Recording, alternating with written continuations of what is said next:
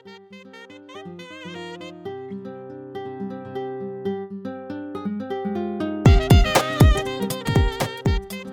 guest today is Johannes Pong, a food and travel writer, a musician, and a linguist. Welcome to another episode of Sit, Chat, and. What was it about Lady Gaga's performance this time that you think everyone just took notice of? Why hasn't it happened in the past before? Okay, well, you know, you gotta give props to that lady because she is a marketing genius. You know, she was Stephanie. This was not Lady Gaga performing. This was Stephanie Germanotta performing, and she's always been Stephanie. You know, she's been doing the clubs in in New York for like years, and that's why I kind of resonate with her because I used to do you know the clubs and the lounges, mm.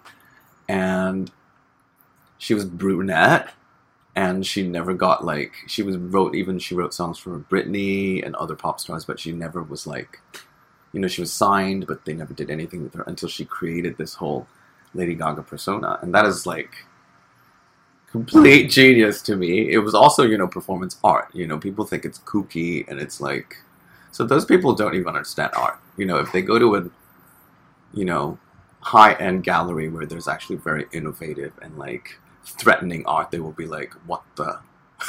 right? Yeah. So Lady Gaga is all about that, you know, her costumes, from her costumes to, you know, her stage presence, her persona, her choreography, you know. So she could always sing if you've seen her live, or you could just go on YouTube and check out all her, you know, a cappella Mhm. videos. This girl can sing.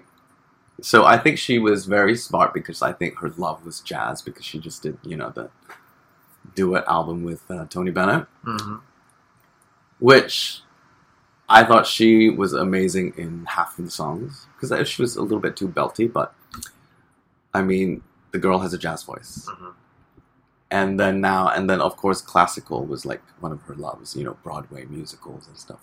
So she came out with that. But imagine if she was just starting Mm.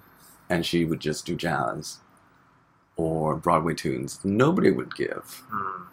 a flying potato about her. She would just be another girl doing like old fashioned music, but she has created this whole Lady Gaga thing. And now she's getting all these young kids born in the born in the 90s like looking up oh what's what are these American standards? Mm. What's jazz? What's the sound of music, right? So that I have to give props to. So, do you think this this whole creating different masks, these different costumes that she wears, these different uh, personalities, these different alter egos, are a way to get attention, and then to kind of break away from that and be like, "Here, this is the real deal." It is that, and it's also again, it's like so many different reasons why we wear masks. So she's already said before, she's like Lady Gaga's a lie, and it's also protection. It's like her armor, right? You know, when she dresses in these outlandish costumes, it's like pretty much an armor, and a lot of it is actually looks like armor. So it protects, you know, I think that fragile artist who's called Stephanie from you know the public, but you know is Lady Gaga protecting her, and I think we all do it in some form and another, just not as dramatic as you know she is, or Prince, or Madonna, you know. So you know they all have very like iconic stage names now, and you know like probably when they're at home with their kids or the fiance, they're not acting like Gaga Mm. or Prince or Madonna, right? So, yeah, and I've seen her live. I've seen her live twice, and she blows my mind. Like it, it is like bhakti going on because she always goes like, you know, you gotta love yourself. She's like a bodhisattva in a very fierce form. She's like Lady Durga. Like a lot of that Durga energy, I see it in mm-hmm. her.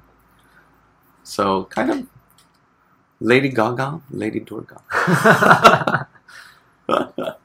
she has she has this effect on like you know the crowd. I feel because and I haven't seen it in modern pop stars for so long. Like of course, if you see Beyonce or Rihanna, you know if you're really into their crap music, I think then you go hysterical. But you know Gaga, she goes on stage and she has like this message, and she's always about like you've got to accept yourself.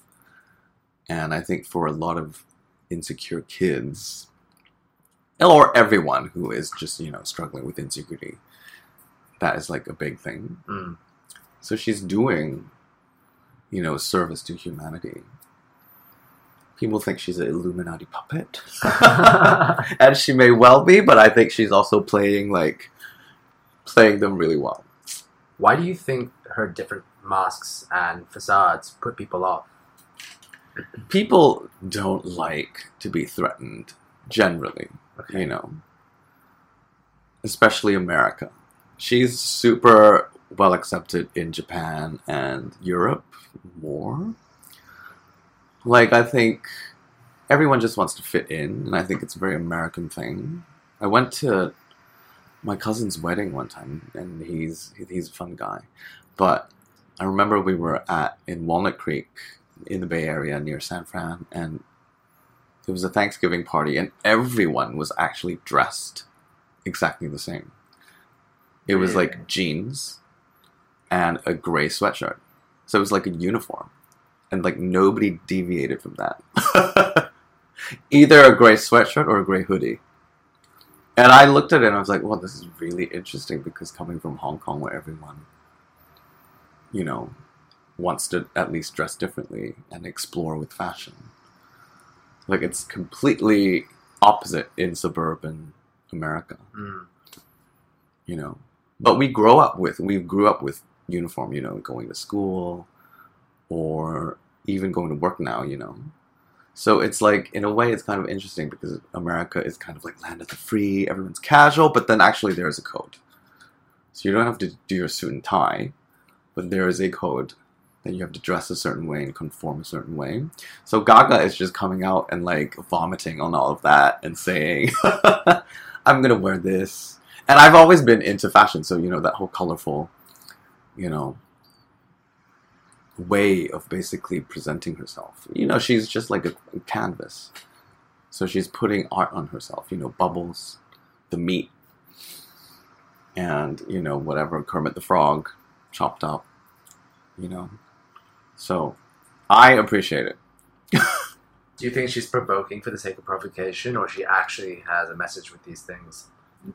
There, are, there has to be a little bit of both, right? All art, great art, has to provoke. You know, if it doesn't provoke, then it's not art.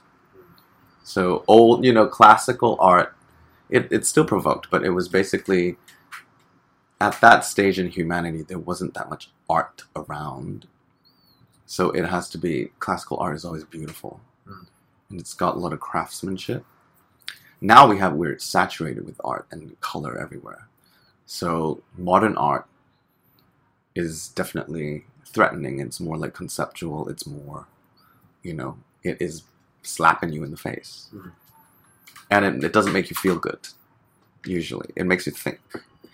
Classical art makes you feel good. hmm Modern art makes you go, "Ugh," and then question yourself and the world, right? So I think that's what she's doing, and most people don't want to think.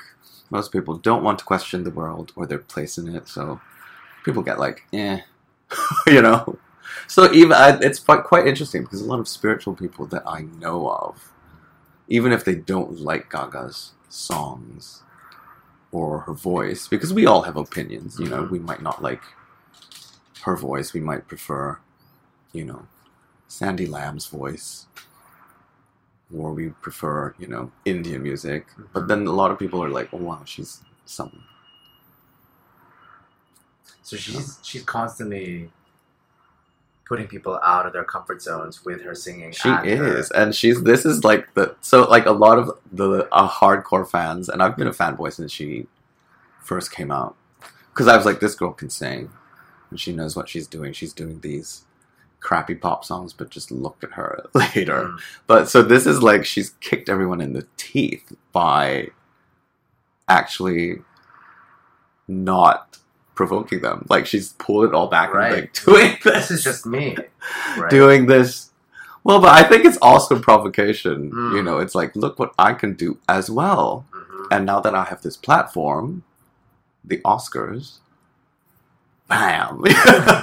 so So you were telling me the other day you were inspired by that, and you used to sing at jazz clubs.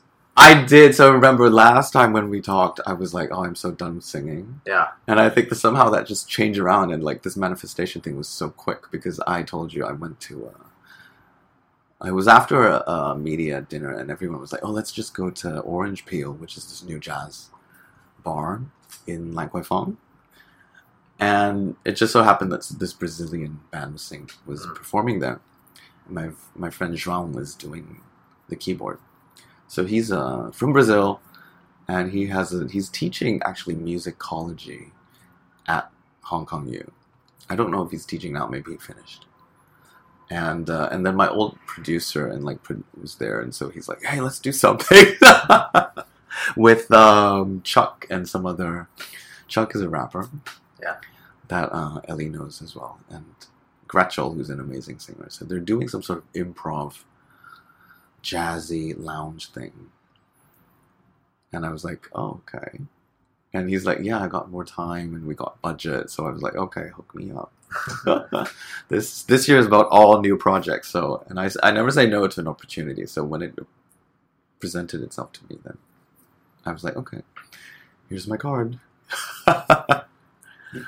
So what is it that is different about this project and going back to when you actually stopped singing? What what what is it that made you stop in the first place? what made me stop in the first place? Okay, this is a long story that I'm going to repeat again. But basically, that was almost 10 years ago now. So it's quite kind of weird. It's almost a decade, and then like universe Cycles. is flipping again. Mm. And it's all like beginning with the year of the ram. So I'm like, hmm. what does that signify, the year of the ram? I'm not really that, you know, good with Chinese astrology, but I have a very good friend who's a feng shui master, Thierry. She also goes to our guru's class. Her Mhm. dad's like one of the top feng shui masters, and she's learning from him right now. So I really want to get her on the show, actually. yes, you definitely should, Yeah. because she's like very creative. She did she studied design in Canada, hit her head. Tobogganing or skiing, and then like got psychic powers. Oh yeah. And then she got the gift. And then when she came back to Hong Kong, her dad was like, You are learning the craft with me now, honey. So, I'll ask her that like- question about the year of the ram then when I get around. yeah. So tell me, you were saying cycles, and this is a new cycle. So basically, yeah, I got, long story short, I got quite depressed and I didn't want to sing anymore, even though after graduation, I knew I wanted to become a jazz singer and I thought that would sustain me for the rest of my life. So, and then I did a lot of shows around. So it was, I was okay. I was not a starving artist. You know, I did all the clubs and the lounges in Hong Kong, but then that was during, before the economic crisis hit. So, you know, all the big fashion houses and the, and the, you know, Porsche and like Mercedes, Dior, they would fly us around, me and my band, to Beijing, Shanghai, Tokyo, Taipei, Seoul, so ma- major major Asian cities, and we have a party, and then we get paid and wine and dined. So that was the, I thought that was amazing, and then I did one show in uh, Hong Kong at the Grand Hyatt, and it was a cancer fund show, and Coco Lee was there, so she's one of my idols from you know high school and childhood. But she was, I thought she sucked. it really, it really wasn't her, and it should have been like, you know, a crowning moment of my career where I was jamming with her on stage. But I just thought like, ugh, I don't want to sing. So you, she was your idol. Yeah. What it, what was it about her that was so good, and then suddenly you were like, wow, this is not. Well, it really wasn't her. Was, she was just, she's not really the catalyst, but she, she was just kind of there. And that kind of made me realize that I was not enjoying it at all. So it just became like a routine job to me instead of something fun. So I think I'm kind of, I'm the type of person that I have to do new stuff. Mm, So I don't think I can sit down for a nine to five mm. and be satisfied with my life, even if I make millions. So I was on stage, I'm singing with, you know, my childhood idol, and then all I wanted to do was just drink champagne. I saw everyone, you know, drinking champagne and getting drunk, and I was like, oh, I just want to do that. so that's when it clicked. Mm. you know, and I was like, oh my goodness, I'm not enjoying this at all. So I really need to figure out what to do for the rest of my life because I don't think I can, you know, sustain like this. So it was really wasn't her fault, and she wasn't like paid to perform. She was actually a guest, Hmm. and she saw how fun it was. We were like jamming on stage, so, she came up and she was like, "I want to sing," Mhm. and all she did was, I think she just sang like "Baby, baby, baby, honey, honey, I love you, darling," like her R and B thing, and I was like, "Oh God, how uncreative." so yeah, it really wasn't about her. It was really me, and it was I. It was kind of boiling within me for almost I think maybe half a year already. So it wasn't Mm. just like, you know. So that was then. That was when I was decided. Okay, I have to stop, and I knew the only thing I could do was to meditate, because I had no way out. Like I didn't know what to do, which was kind of weird because I've always kind of you know, you would know what you want to do, right? And then Mm. that came, and then you're like, oh, crap, that's not going to make me happy. What did meditation do for you, and how did you do it? Uh, I basically had no choice. So I was, besides being depressed, I think I was angry at myself. I was just angry at the world, you know, angry at my parents. Like, why is this happening to me? and, uh, you know, just this existential hmm artist Absolutely. problem. this Arjuna trauma. and I knew that I had to shut myself out because my mind was just going, you know, chatter, chatter, chatter, blah, blah, blah. So yeah, it's the so I knew there were these drop-in meditation sessions at the Kadampa Center. It's a Tibetan lineage.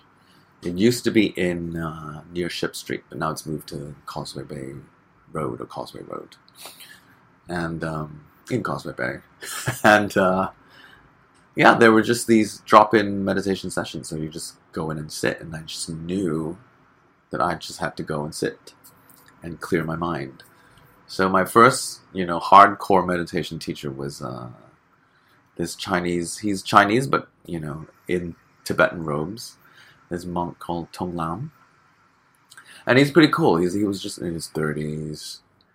You know, he was an architect and was in a punk band before in the UK. Had a man Manchester Mancunian accent, so it was like, yeah, he was he was my first. You know, I think he initiated me into meditation, and so I was doing that quite regularly every week.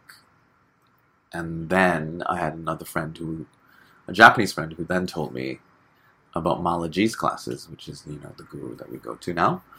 And she was like, Oh, I, I know these Indian philosophy classes. Why don't you come and um, check them out? So I was like, oh, Okay. And then I never looked back. What did it give you? What did it give me? It gave me everything. it gave me life.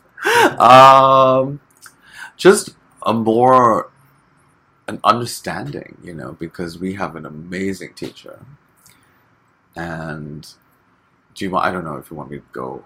Well, I mean, you were talking Into- about how you were lost and you had an exist- existential crisis, and meditation helped you.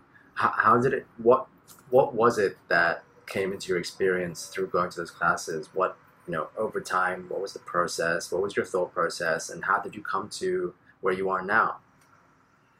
So yeah, the thought process thing. It's just it's very interesting because I was just doing my little art performance that I just started this morning, and it was basically journaling Mm. with in a room full of like four other guys, and uh, we were just you know putting our thoughts down. So Mm. that's that's on for six weeks at the spring workshop, and it's by these Danish artists called I don't know Elm Elm Street or something Elm Drag. I gotta like read it. Okay. Elmgreen and Dragset. Okay. Sorry, guys. And uh, but they're not in Hong Kong, so they've created these journals, and they've hired, you know, they've kind of invited a random group of young man to like sit in a room and like journal every day, except for Mondays for six weeks. until so until April. And so this morning I was just basically like putting all my thoughts down and you just realize that your stream of thoughts is absolutely uncontrollable. It really is. I mean, as me, I'm a writer, so I was just I tried not to self censor myself. And I think I was looking at the other boys writing and they're trying to create a work of art. Mm. So they're writing really slowly and really beautifully, and I just kind of, I just kind of view it as a mental exercise. So I just went and I just like vomited on the on the page, and I realized how much ego and like how self conscious I am when I'm writing. And then I'm today was you know also the first day, so there was a lot of press coming in and like, you know, looking at us. So it's quite voyeuristic and exhibitionist Mm. and I know half of them because I'm a writer. So it was you know half of my the people in my industry, and so they're all taking Instagram pictures of me, and, and I was writing down. I was like, oh god, I feel so. This is so intrusive, and then I was like, oh no, take more pictures of me. so you realize like your mind is basically going, you know, it jumps from one thought to the other without any sort of correlation. We we keep attaching ourselves to our thoughts and we think that we are our thoughts, but actually, you know, it's actually just as exterior as, you know, this coffee cup.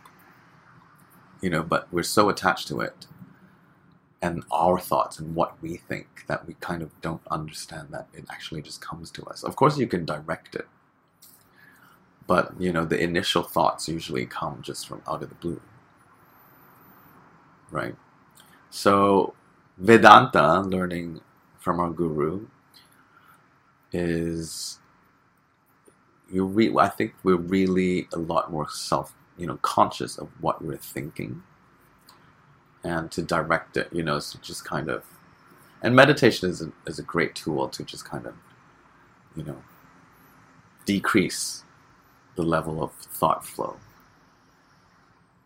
When you started to become more aware of these thoughts, was it difficult at first to see all of it? Did you start judging a lot? What was that like? Um, I think I got to the point where it was like, you need to let go of all these thoughts now, otherwise they will kill you. Yeah. Because I got to that state of depression, you know, the Arjuna grief, and it was really just like, you're basically crazy. You know, the more thoughts you have, you're actually crazy. There's a fine line between, you know, being a genius and being, you know, bat crap insane. So I was pretty much insane and I could feel it. So I had no choice but to sit down and just like attempt to shut my mind off. And I've always been interested in meditation, so I knew that that was a good way to do it. And so that was the time when I actually forced myself to sit down and really do it. You know, because I've read about meditation, but as our guru says, you know, we keep reading the recipe and the cookbook, but you gotta, you know, just sit down and bake that cake, right? So I just was like, okay, I need to bake this cake, otherwise I will go crazy. So that's what I did. Um, meditation, you just gotta. I, I mean, everyone talks about it, but you know, it boils down to whether you, you're doing it or not. Mm. And you, we can talk for years about meditation, and the, and the sages from ancient China, Japan, and India, they've been talking about it for ages, and still a lot of people don't understand it. But it's like all the wise rulers, you know, the most kick-ass samurai, and the ninja and the Zen monk, they've all done it. This is like part of their daily, you know, routine. So it's like this is a tried and tested method. So why not do it? There's a stigma attached to meditation with this whole movement that's happening in the world now with New Age. Do you agree? No, I don't think it's so. I think it's actually coming out from, you know, the boundaries of Buddhism or Hinduism. So the New Age, in a way, it's good because it's letting people know about this. Mm. And, you know, the way to meditate is so personal. Like, I just went on a retreat early Feb with my other guru, Shubraji. So there's, you know, spiritual sisters. They studied under Swami Chinmayananda. and we went to. I've been with her to India twice for two weeks and then three weeks. And this time it was a little bit more chill. We were just in Bali for the weekend, and it was mainly, you know, uh, a meditation retreat. So we were just in and out of meditation almost the whole day, and it was just ten of us. And she's pinpointing, you know, each of us, like how our ego works and how what's the best way to meditate Mm. for each for each of us. So you know, there was some people are really into mantra chanting. I'm definitely part of that group because you know, as a singer and a linguist, hmm the mantras help hmm sound and vibration. Some people like to focus on their breath or their spine. Some people found, you know, focusing on a candle or, you know, a, a sculpture, an idol helps them, you know, very visual people. So it's all different. Everyone has their own, you know, recipe on how to bake that cake. Mm. Speaking of baking cakes, how did you?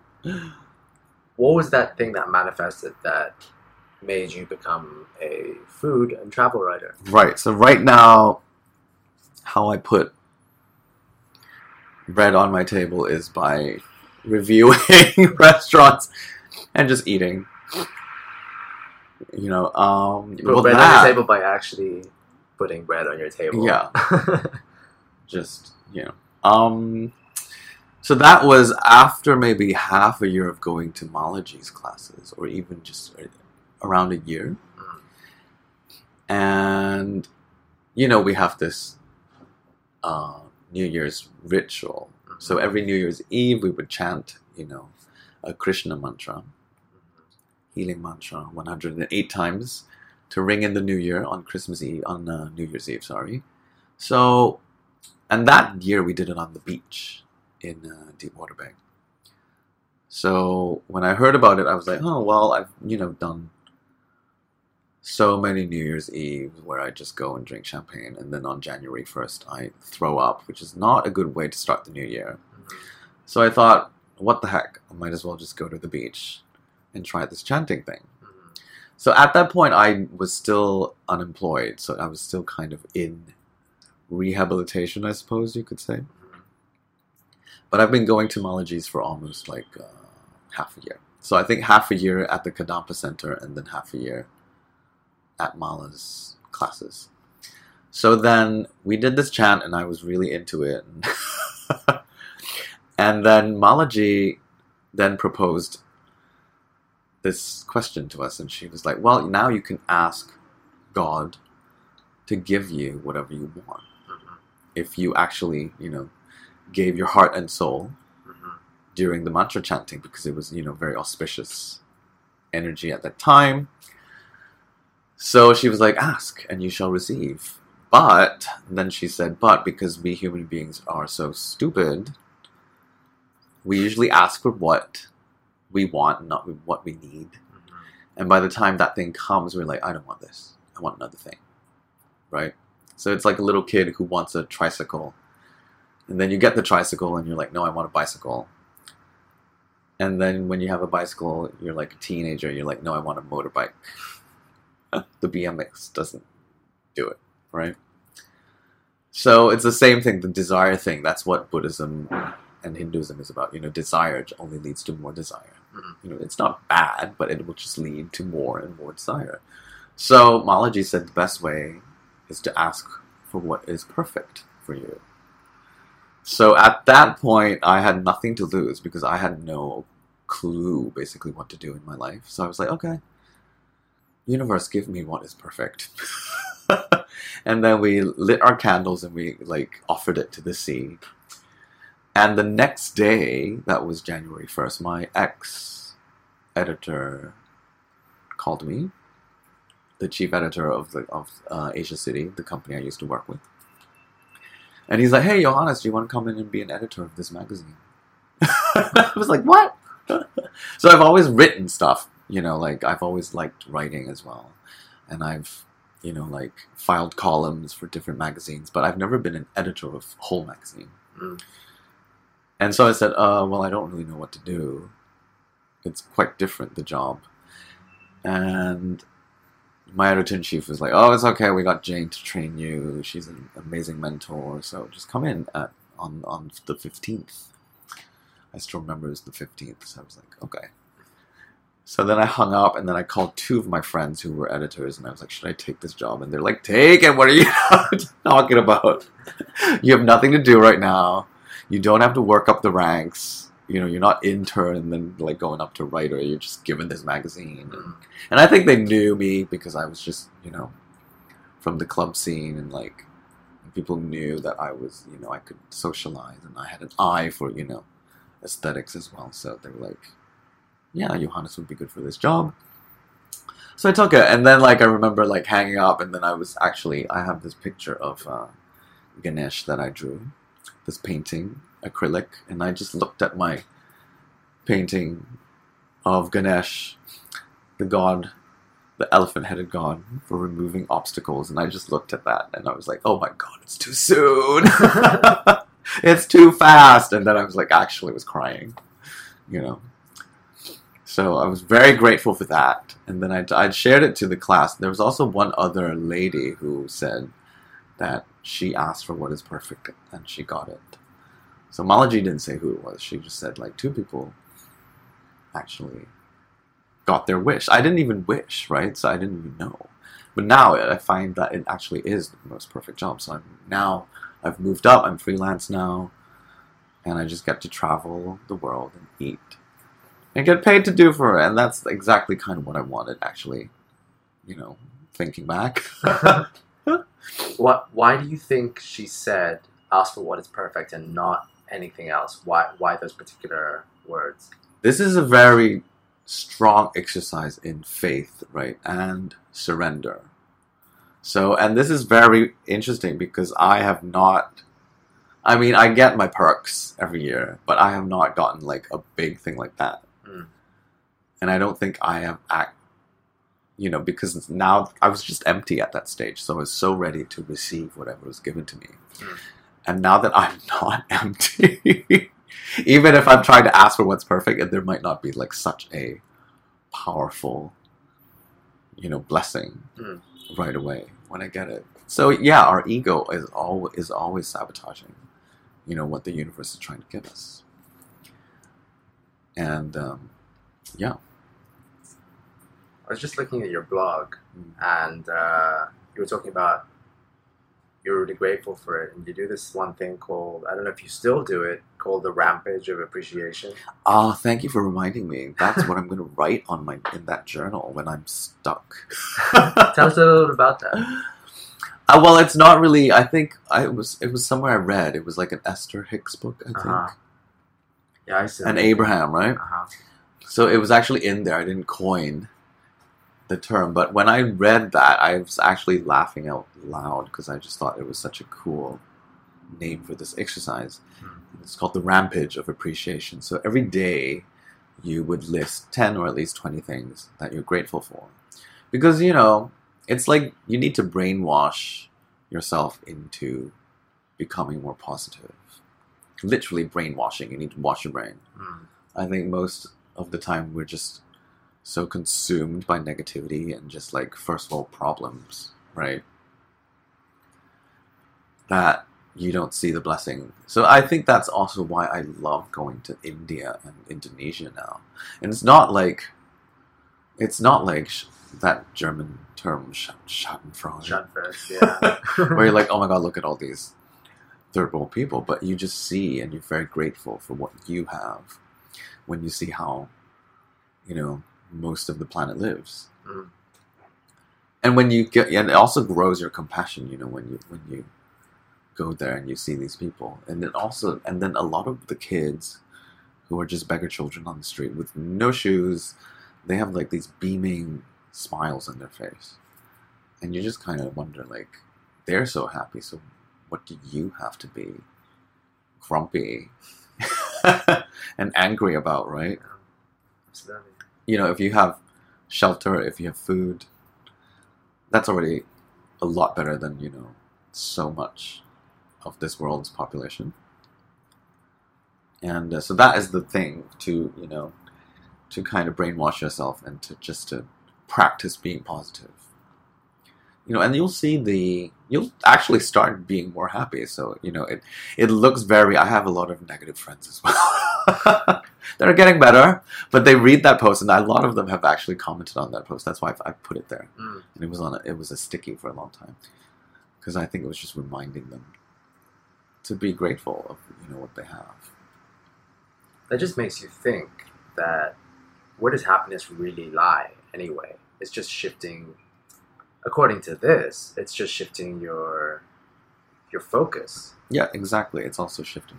But sometimes, you know, when you get really, really in that dump, you know, it's hard to shift. You gotta dig. So if you've been like digging this hole for a long time, for some strange reason that I I did, so uh, it's hard to climb back up. So like you know, the rampage of appreciation was like a really quick way. It's it's actually difficult when you're in that dump Mm. to start climbing. So, like I, I, you know, every time I like kind of see that a depression is setting in with some of my friends when they're being just overtly, you know, just bitchy about whatever, and then I'm like, hmm, maybe you should do this, and they try, and then like they're usually stumped at like three, like three or four things, and they're like, I can't think of anything that's like I'm grateful for, and I was like, you could be as superficial as you want.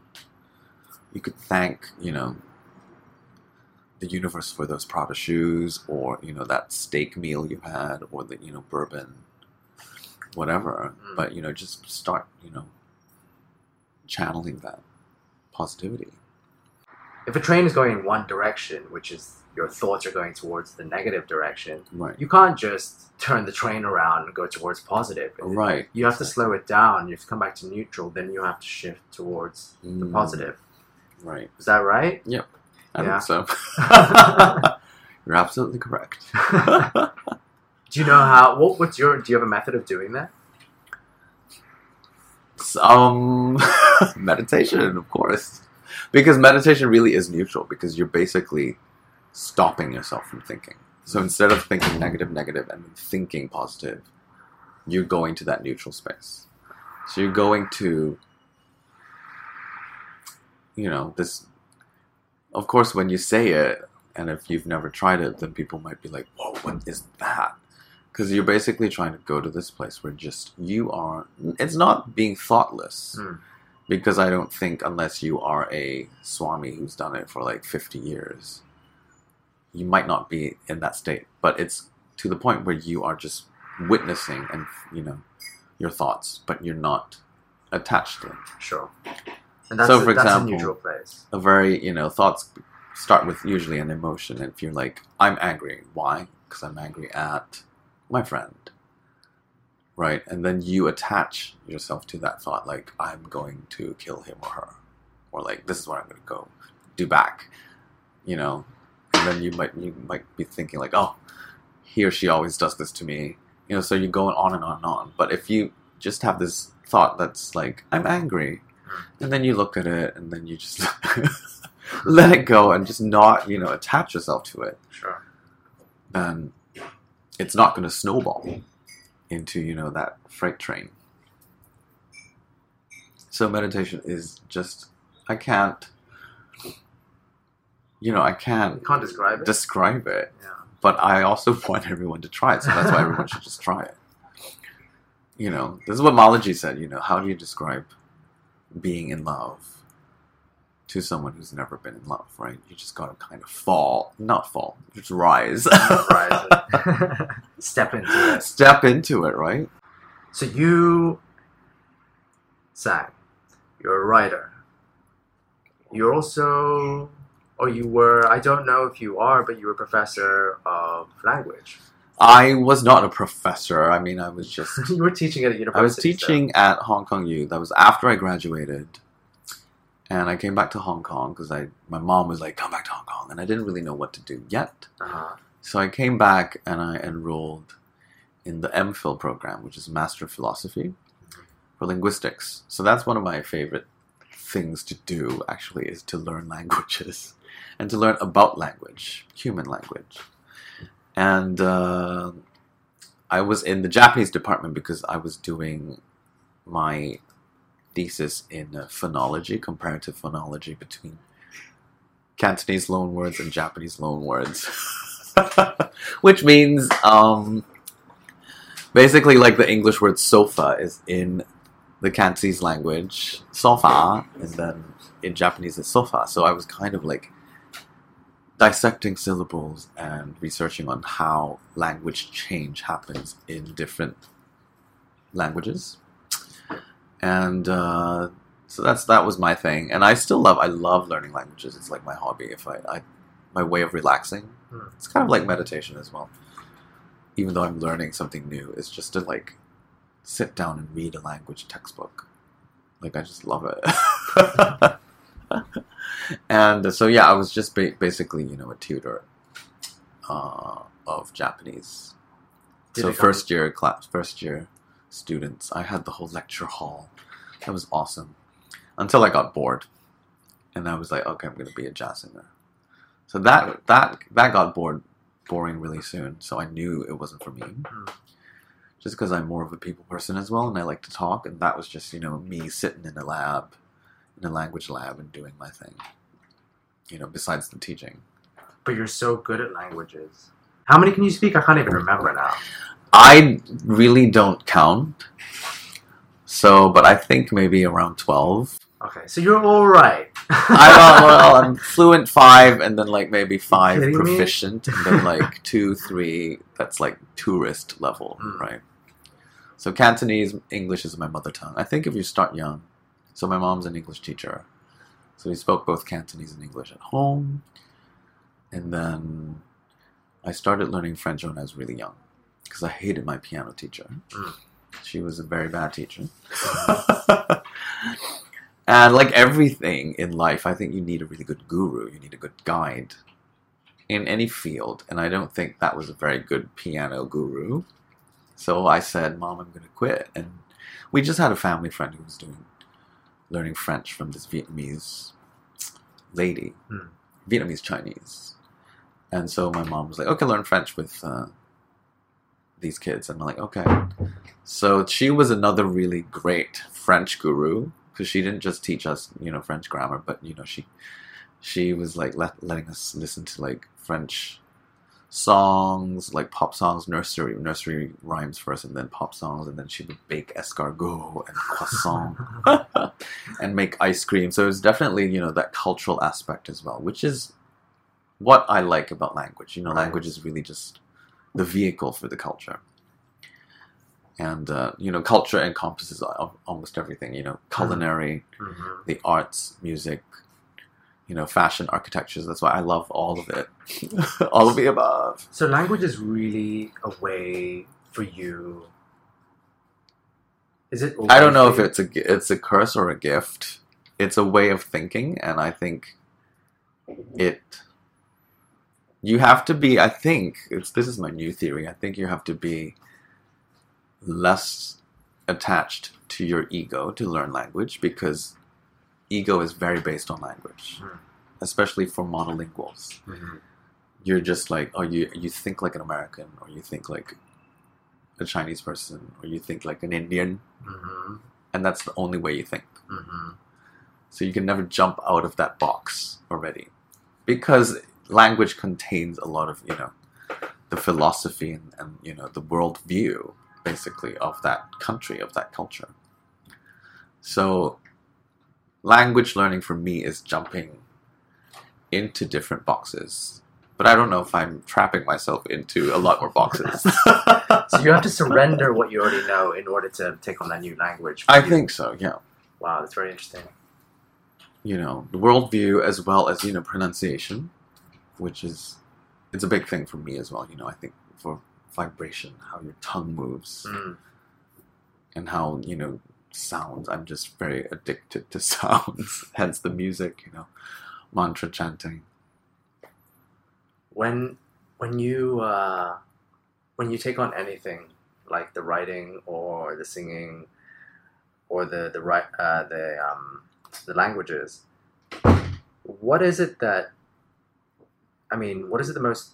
What do you find? Is there a certain pattern among those things that you've constantly found challenging? Challenging, no, and that's why I'm so drawn to it. It's so calming for me. I think the only challenging part was when I was, you know, in third year Japanese and I felt like there was a hurdle that I had to go past to become fluent in that language. And then I went to Japan, so that was okay. So that was so that was like immersion. That was the only thing. And then after that, no, I mean it comes quite naturally to me. So those are like really my vasanas. Mm.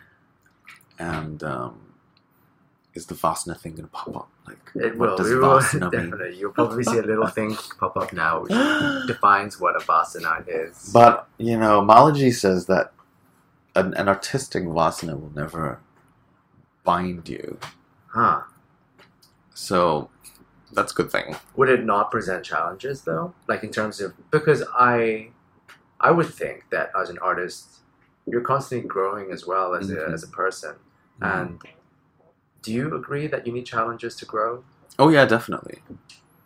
That's why, and this year I'm feeling like the challenge is coming. So you know, when I was on retreat with Shuberji, you know, she would ask us usually what what we want to get out of it, Uh-huh. and I've always, you know, I've been to India twice with her, and my thing was just like, oh, I just want to go with the flow, and I think I'm good at that, going with the flow. So this year, I actually what came into my mind was the word discipline, and then we were sharing. So a lot of people during the retreat was like, uh, I want to let God.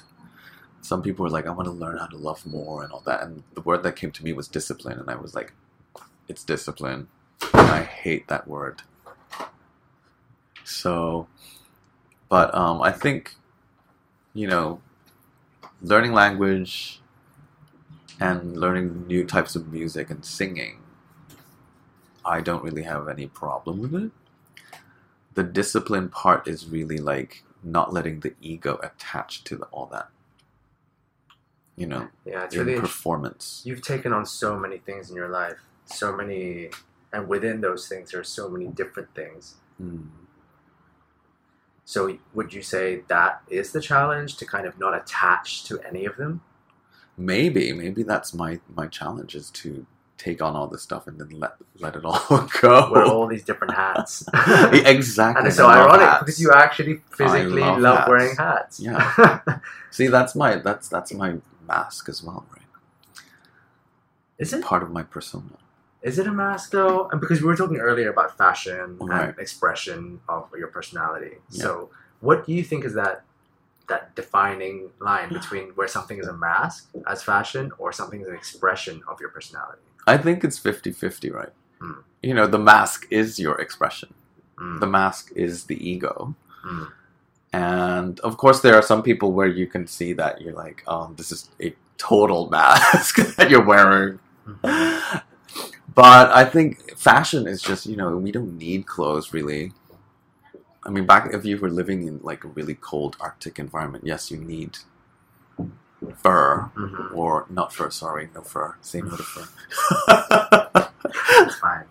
uh, knitwear, Knitwear. and uh, Keep it safe. but if you are in a you know warm environment like India, like nobody really needed clothes. Mm.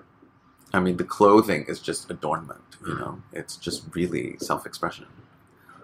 So it's it tells you whether you are a conservative, like all those Americans wearing gray hoodies and jeans, or if you are a crazy artist or a fashionista, right, who just need to you know express themselves through their clothes. There's nothing wrong with that. Both are beautiful, and both simplicity and and, and kind of purity and uh, non-attachment and that kind of uh, Spartan way of living Mm-hmm. is just as beautiful as someone who's so expressive. So uh, Exactly. I mean, it's it's. I mean, you have to kind of see the beauty and everything. So you know, when I was studying with Tong Lam, Mm. he was like, "Oh, I just wear this Tibetan robe every day, and there's a lot of symbolism." And he's like, "But it's really awesome because I don't have to think about what to wear every day." And then he was also like, But then again, I can't be attached to this. So Mm. if I were to go out and put on a pair of denim, I could do it as well. I don't care about fashion, but it's like, no, you actually do, even if you are putting on a suit and tie. You know, the fact that you put on this piece of fabric around your neck and it's so superficial and it's so like, if you think about it, like, why are you doing this? Why is this conservative? Why does this give you masculine power? Hmm. It's a noose. and if you study, you know, fashion history, then you kind of know why people dress like that, and you Mhm. know, like, you know, this it's a whole kind of worms that people don't really know about or they want to think about. Yeah. Alaska, we're going to have Denisha on this podcast who is studying fashion right now, and she's Mm. actually doing history of fashion. So uh, we'll go into this. It's really interesting. Oh, I'd love to talk to her about this. what is your what is your uh, since we're talking about fashion you're a very fashionable person what what what defines your style or Oh my your sense God, of I don't know. you don't know you just wear whatever you feel like wearing that day how do you shop what do you what do you I think I have honed my fashion sense since high school, so that's like I don't even think about it anymore. It's like so natural. Hmm. And now the older I get, the more, the less I care because in college I was the most obsessed about it. I would say. Mhm. Uh, I don't even buy that many clothes anymore, and I'm trying to get rid of clothes. And I will, I will find, you know, an item, and then I'll wear it every day because I love it. So like these are my new jeans, and I've been wearing them every day. But I haven't worn jeans. You know, this is was like my first pair of jeans in like maybe three years. really Yeah. Wow. So I go through like these very extremes. yeah Or like this new hat that I have on right now. It's a black hat, like broad rimmed. I love it. I'm wearing it almost every day. Uh-huh. In college, I would definitely, you know, like not repeat the same outfit twice. like down to the socks and the shoes and the hat. You know, and I would sometimes change twice a day, you know, like morning class. Well, I never had morning classes, like afternoon class and then evening. So, and I used to go to thrift shops a lot, so I had a lot of vintage 50s, 60s, 70s, mostly 70s stuff that I used to love. But now it's like the 90s and the 80s stuff is coming back as retro. You know, that's what the kids wearing nowadays. And I'm like, going back to the "Oh, same that cycle is so ugly." goes around yeah it comes around when once you know who you are, you should be okay with whatever you want to wear, however you want to go in the world, whatever you want to do. That's true to you, and to be to find the comfort with that. Is that not what this is all about? yeah, I think so. But you know, there's a lot of trial and error, you know, You know, you've told me that you've lived. You feel like you've lived many lives. Right. And my next one is starting like this year. It just started today. I mean, with the podcast and my new performance piece this morning. So you feel like you're always growing, you're always shifting, you're always changing. I am, and sometimes I don't even like it. Sometimes I'm like, God, what is next? You know, why can't I? So that's why I was pretty much angry at that stage in my life. You're like, why can't I just stick to singing Mm. and be happy with it? You know, people are dying to be in my shoes. And it's the same thing with like my travel and food writing. Everyone's like, I want your job. So you are. and now I'm kind of like, yeah, I want to go and do some other stuff. You know? But you, you are an inspiration, and people in Hong Kong know about you, and you've you've got yourself to a place where you're you're somewhat, though you say Mhm. that you're looking for the next thing, you're actually doing what you enjoy, right? I'm doing what I enjoy, yes. So what would you what what is the one thing that you think looking back and seeing how you connect connected the dots? What is the one philosophy that got you going throughout? One statement. one statement. Uh, this is very easy. It's a This very simple, easy. yeah. It's really is surrender for me, and I think I've been brainwashed. and as a Pisces, I'm like very much, you know, like faith comes naturally to me. Like it's not, it's not a struggle. It's actually sometimes when I beat myself up when I'm like, God, why didn't I just surrender at that point? That would just make things a lot easier. Because then God will just step in and do all the work. I don't have to, you know, chug and huff and puff and like try and do this. It really is, in a way, I wouldn't want to say I'm lazy. but so I was also brought up as a as a the son of a preacher man, right? Yeah, My dad's a Lutheran minister. So faith was, you know, kind of instilled in me in Mm. in a young age in God or in Jesus Christ, but you know, basically in the big CEO, right? So just let go, Just letting it go, I think is as Elsa would say. I love that song. See, that's another great, like, amazing It is song know, that's changing. I have to say children's saw that, perspectives. yeah, absolutely. Those are the kind of that's the kind of stuff they should be continuing to make. It is such a good message. you know? Yeah, so simple. so simple, and it was actually really like that. Yeah, that film was just quite pedantic. It was. That's what I thought. I went to Malaji and I was like, "You have to go see Frozen." They're like, "What?" And actually, it's really great because in that film, it's so against the Disney uh, formula. It Right. goes against the whole idea that everything is so perfect and you'll Right. find a Prince Charming, and it's totally against that, which is what I love. It's so real. Yeah, but now they can't make that into the new Disney formula because then it's going to be boring, like all the other. I wonder what they're going to do next. But I love that. You know, it was like the sisterly bond. Yeah. You know, it was true love, but it wasn't just you know boy girl. It Yeah. could be family as well. Yeah. I noticed you're wearing one of the chakra pieces. Okay, we're going into new age. It's going to. Do you think it's? Is it you? no, it's not. It's not new age. it is very old age. You know, the Indians came up with chakras how many thousands of years ago. So yeah, chakras. Our guru Malaji is also a in, in the jewelry business, Among many things. amongst many things. See, you know, she can be a jack of all trades, master of all trades, basically. And uh, so she has this jewelry line, and she's just, she's. You can do talk more about it. You know more, I think. Well, I mean, what I from what I can see, you're wearing the green one Yes. Yeah. And the, The- nadi, which is for circulation. The heart chakra. What, what have you felt? Tell me a little bit of how you feel about wearing it. So we were helping Malaji out with her first photo shoot Mm-hmm. for her catalog, right? Yeah.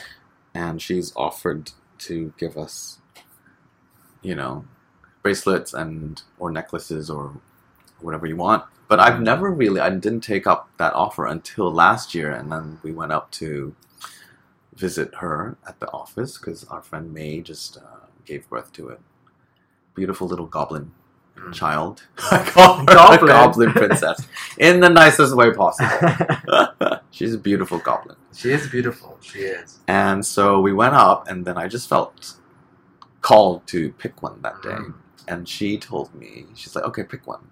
And I actually picked, and I totally, she knew, because she, I was, I, I picked the orange one first because I wanted more energy, the Mm. Manipura. hmm And she was like, no, you're using your head. That's like, pick again. conversation using your head instead of your like heart. pick again, and I was like, okay, I know which one to pick, and it was the heart one, which is, you know, I think I need that now to, Mm. you know, connect the head with the heart. hmm We learn a lot of, you know, information and head knowledge with her in class, but uh, that's another thing that I have to stress is that, you know, she's a good guru in the sense that she has so much knowledge that she can give us, hmm but also her heart is huge, Mm. and I never sense any judgment from her. hmm And I think that's what attracts a lot of people to class hmm is that she's just, you know, overflowing with love. And so that's something I need to learn. I think I'm quite, uh, Is that why you're wearing it? yeah, well, that's why I chose that one. And she was like, okay, good. and I think I needed it. I needed it. Circulation of the heart chakra. Yeah. I need, I think this year I need to, that's my discipline is to kind of connect head and the heart, you know, and that is the longest journey from the head to the heart. What is makes you question, right? What is the point of doing anything if your heart's not in it? Exactly.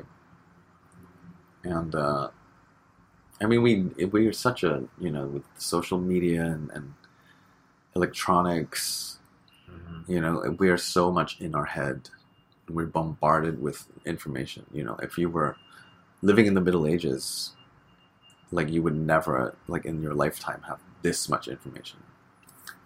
So we really need to disconnect from the head. And I mean, all this stuff, all this information and the accessibility is such a gift. But again, balance. right? Yes.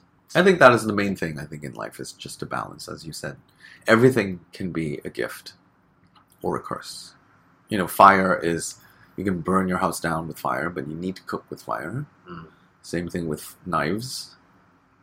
You can cut your vegetables with it, or you can stab someone in the back or in their eye. so, you know, it depends on how you use it. Same thing with, I think, the internet now. I love the internet. I get a little bit obsessive about it as well sometimes. It's, not, it's hard not to, though. Yeah. I mean, you're in bed, you're about to sleep, and you're like, I'm just gonna go and Google this rabbit Yeah, hole I love Wikipedia. and I read it in like five languages.